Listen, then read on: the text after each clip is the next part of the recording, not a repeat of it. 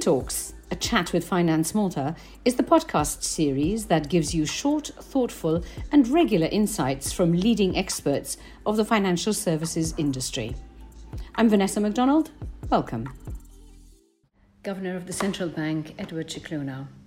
Governor, perhaps you could explain to us how you view the situation in Switzerland with Credit Suisse and its recent takeover and, and savior from, from problems, and if there is any danger of contagion across the financial system. I start by reassuring our listeners that the Maltese banking sector is resilient, backed by adequate capital buffers, and benefits from ample liquidity positions. I think that has to be said because, as we as you know, I mean the, um, the our banks are monitored by the central bank and the MFSA, two important uh, bank regulators. One is the Prudential macroprudential called for the central bank and supervisory for, for, for the MFSA.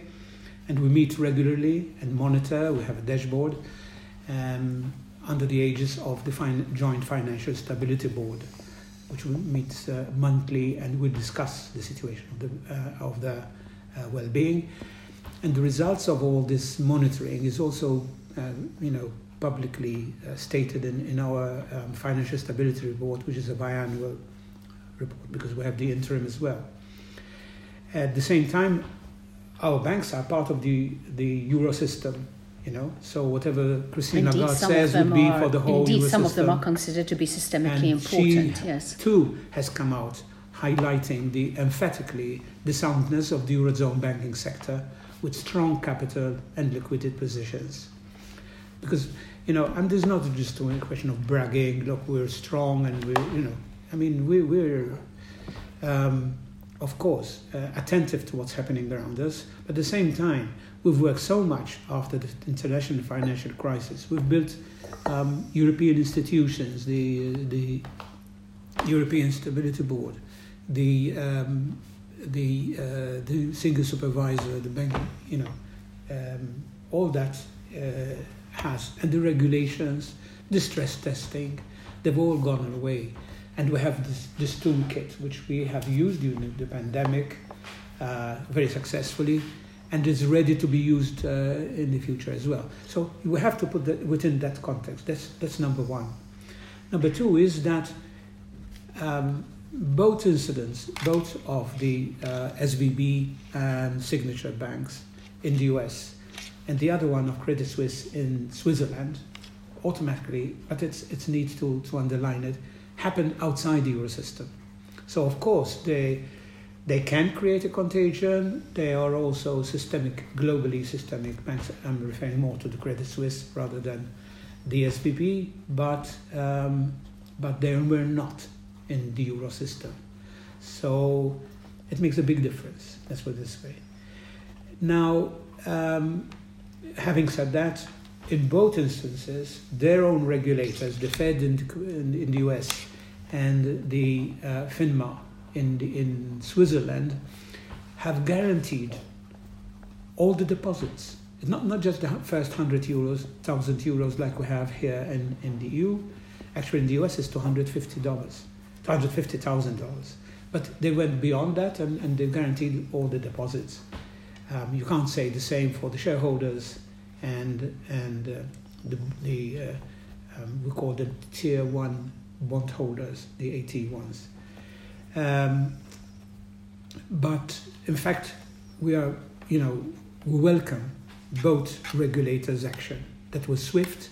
In the case of Credit Suisse, they had to really be so fast that not even the shareholder, all the shareholders were, were informed, or bondholders or whatever. So, but the point is, they wanted to close the deal on a Sunday night before the Asian uh, stock exchanges and the financial markets open uh, the following the following day. Now, the only fly in the ointment, we're not hundred percent happy with what has happened, is because the in the Switzerland uh, case, the regulators' case, they didn't follow the hierarchy, the ranking of bank resolution. We have agreed, and this is so important for everybody to know, to be followed if a bank is close to failure, which is that all you know it's the first share, the shareholders who have to bear the burden of the losses. And when all that is taken up, then if not that's not enough, then you come to the first tier, which is the of, of the bondholders, um, you know, and they might lose some, or you know, with a haircut or whatever, whatever is, is necessary. Unfortunately, um, and that really has upset us in a way as, as an ECB and the governing council, is that the Swiss went, they didn't call it a bail-in. Keep in mind that before, in the Irish case and, and so on, it was a bailout. The taxpayer had to bear the burden. Not anymore. We've decided that it's not fair. Whoever invests in the banking sector will have to bear the burden, and it was called the bail-in. First shareholders and then the bondholders. The Swiss didn't call it either, and they set an arrangement, and they, they sold the bank to UBS, which, which is fine, that's their business. But the, um, the bondholders, the, the, the, the tier one bondholders, were wiped out, while the shareholders still didn't lose uh, all the investment. And that has sent strong um, mixed signals around the world. What, what is the EU? Has it changed? You know, although we are not part of the EU, it's a European country, and it's very odd that that uh, you know they haven't followed the standard global arrangement. And it has repercussions, especially for banks, because when you know all banks are after um, increasing their buffers, and where do they get them from? Either from the shareholders or from bond bond bond holders, and um, the market has become very risky, and some people say it might have been, it might even disappear.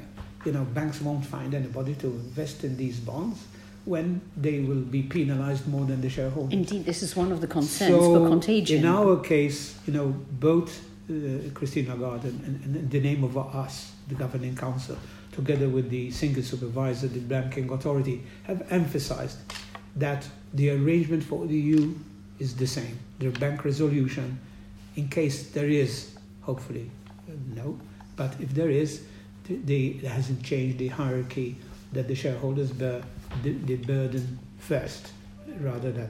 So that's the only, um, how would I say, um, issue which with which we have. Because after all, you know, it's the central banks who are in this unique position to play such a crucial role in, in, in, in containing crisis and contagion.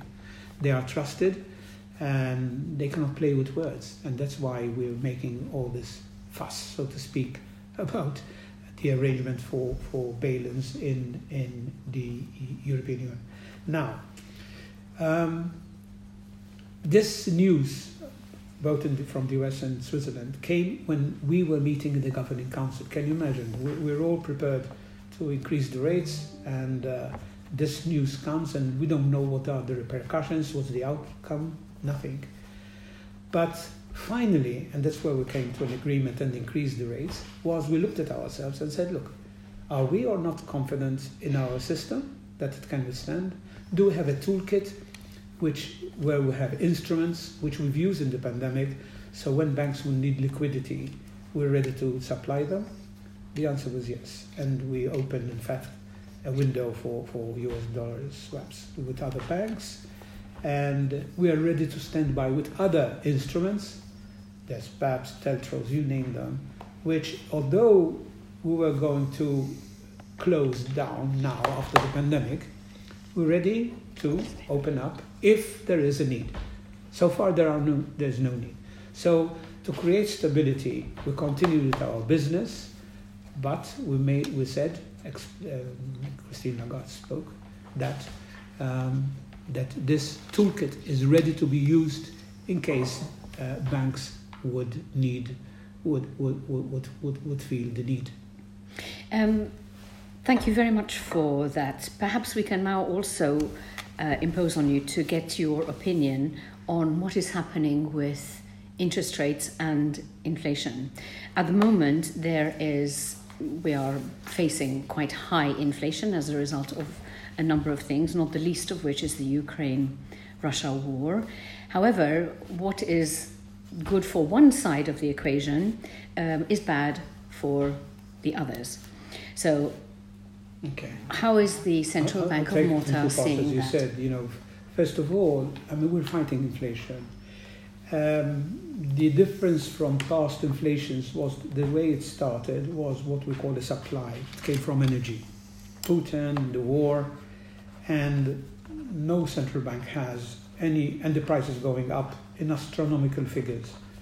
no central bank has any instruments to control what Putin does or what the war, you know, or energy prices. So we're helpless at that point.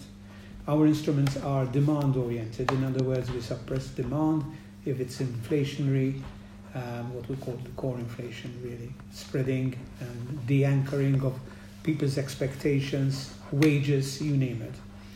So we had to wait uh, quite a bit to see how that will play out.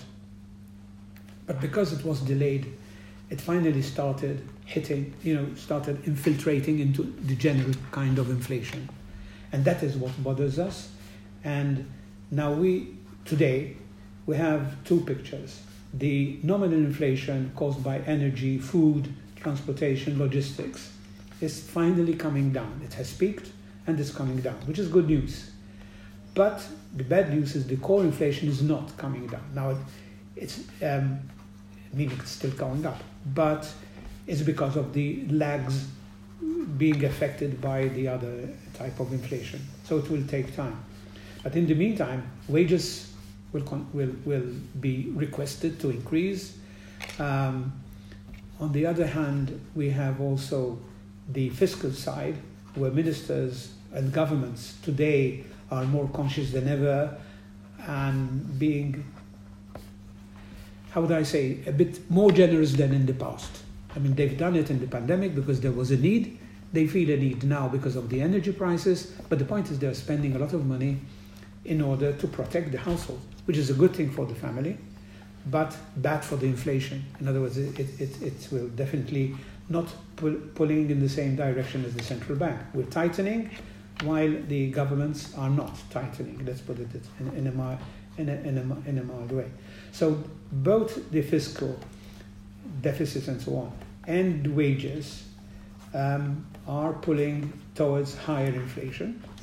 But at the same time, energy and uh, the other commodities are coming down. So, and then there's monetary policy. By increasing the interest rates, they will, we call it the transmission mechanism. They will filter through first the markets, then bond prices, and the yields will go up, and um, finally it will affect the banks you know they will get more interest rates on the deposit with the central bank but then you know they will um, they will affect their own rates um, their, their loans and deposits Is this what you anticipate that banks will have to raise the and interest it's rates? working in the EU Mhm. in the different countries in Malta and historically this is what has happened the transmission is um, slower and, and quite slow. In fact you, you, you get the chairman and the CEO saying we're not going to change them for the foreseeable future you know like, like that. And the reason being is that our banks which is a good thing are have all been profitable high liquidity excess liquidity in a way. So they they don't they're not you know um, why would they not pay higher rates on deposits? They honestly they don't even need them you know? So they wouldn't say that but you know the the interest they pay on the deposits show that they are not that keen. Otherwise they will be increasing and competing. On on the loan side that's where competitiveness come in and no bank would like you know um, to lose clients to other banks. So they are reluctant to increase. Now Which is why would that, mortgages and would that loans mean haven't gone up. that they're not going to raise rates on loans and so on? No. Finally, when it starts, you know, hitting and, and, and, and you know, and, and they would slowly. But we're noticing that the transmission effect is slower and therefore the rates both on loans and deposits have not responded as much as in other countries. Actually, they were higher in the first place. So what's happening is that the rates in the on the continent, let's call it that, are coming up, meeting ours, but so far ours are a little bit flat, coming up slowly, slowly.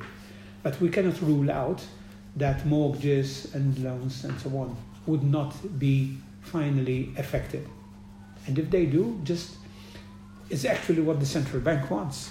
I mean, ironically, we don't want to hurt anybody, but if the transmission effect doesn't work, inflation is not going to be affected.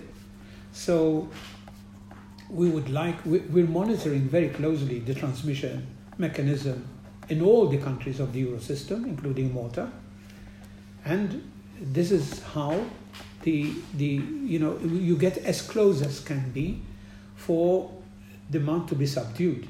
There will be less expenditure, less, less of this, so that uh, people will say, ah, you know, the, the, the, the central bank is, is keen, determined about reaching that, bringing down the inflation rate towards the 2%. And that's where we want to go, hopefully by the year 2025. So, to answer your question, yes, um, the depositors will be, um, you know, rewarded, and those who borrow will be penalized. Um, but depends on the country uh, you're in. Having said that, that would be good news for pensioners who are already perhaps disproportionately affected by inflation. Um, so if they get more from their savings, surely that would help as well. Um, that, that brings us to sort of how, you know, and that, that's almost the government round, but, but in any case, I mean, of course, it's a concern to us as well, at the central bank. But um, pensioners, wage earners uh, will be affected by inflation and interest rates in, in different um, degrees. But, but um, for pensioners who have been waiting for such a long time for interest rates to go up. However, I don't want to, to complicate matters. There is a money illusion in all this. That, that, and it's, you know, we're tricked, uh, or, or you know, with this money illusion, even myself. I, you know, if you were to ask me, would you prefer a, a coupon of, say, 5%, even inflation being 6 rather than a, a, coupon of 1% when inflation is zero. Now, strictly speaking, you, you remove the inflation rate, and it, in one case it could be negative. But still, people, we're, we're human, and we get tricked, uh, you know, and we call it money illusion. It's a standard principle in, in economics. Um, but it's true. I mean, ideally, there will be a healthy rate of return on one's savings, which you have worked um, throughout your lifetime. Governor, thank you very much for this. I'm sure it will be a great relief for people to hear your message. That's all for today. Subscribe now to the FinTalks and follow Finance Malta on all social media platforms to stay updated with all our activities. Till the next podcast.